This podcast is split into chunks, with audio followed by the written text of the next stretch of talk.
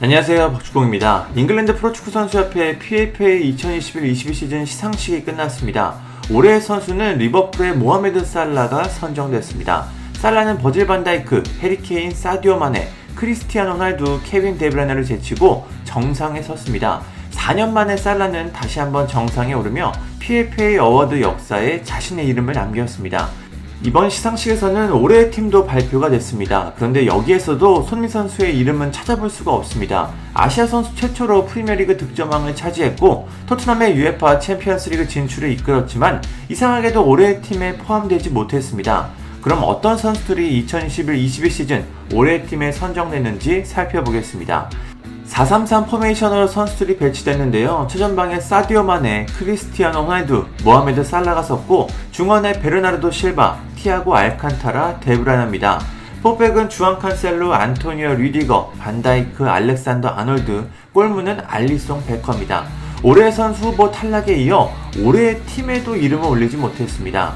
올해 선수 후보 제외는 과거에도 득점왕들이 종종 빠진 경우가 있었는데 올해의 팀 제외는 예상 밖입니다.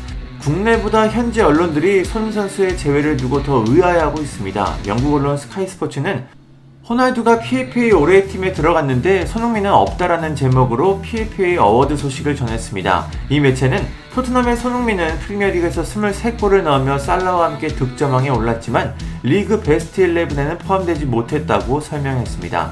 스탠다드도 비슷한 반응입니다. 이 매체는 손흥민이 PFA 올해의 팀 선정에 실패했다. 손흥민은 리그에서 페널티킥 없이 23골을 넣으며 살라와 함께 득점왕에 올랐다. 이는 아시아 선수로는 최초의 일이다. 하지만 역대급 시즌에도 PFA 올해의 선수에 오르는 건 충분치 않았다. PFA 어워드는 선수들이 직접 투표하는 유일한 시상식이다라고 보도했습니다.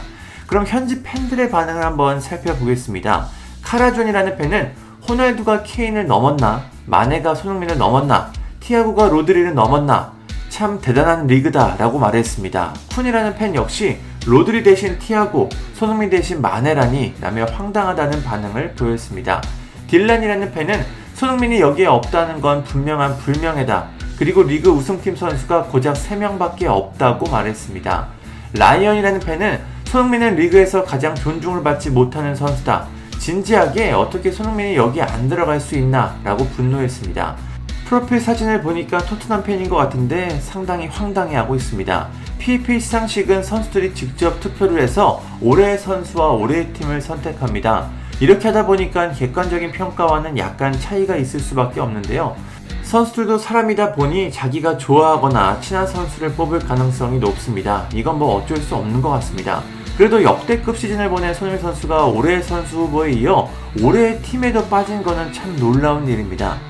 간단하게 기록만 봐도 손흥민 선수가 밀릴 게 전혀 없는데 말이죠. 아무튼 이렇게 2021-22 시즌 PFA 어워드가 끝났습니다.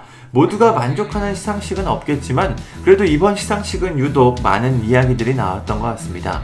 손흥민 선수 제외는 객관적으로 봐도 참 이상하긴 합니다. 선수들의 투표니까 이건 뭐 어쩔 수가 없는 것 같습니다. 감사합니다. 구독과 좋아요는 저에게 큰 힘이 됩니다. 감사합니다.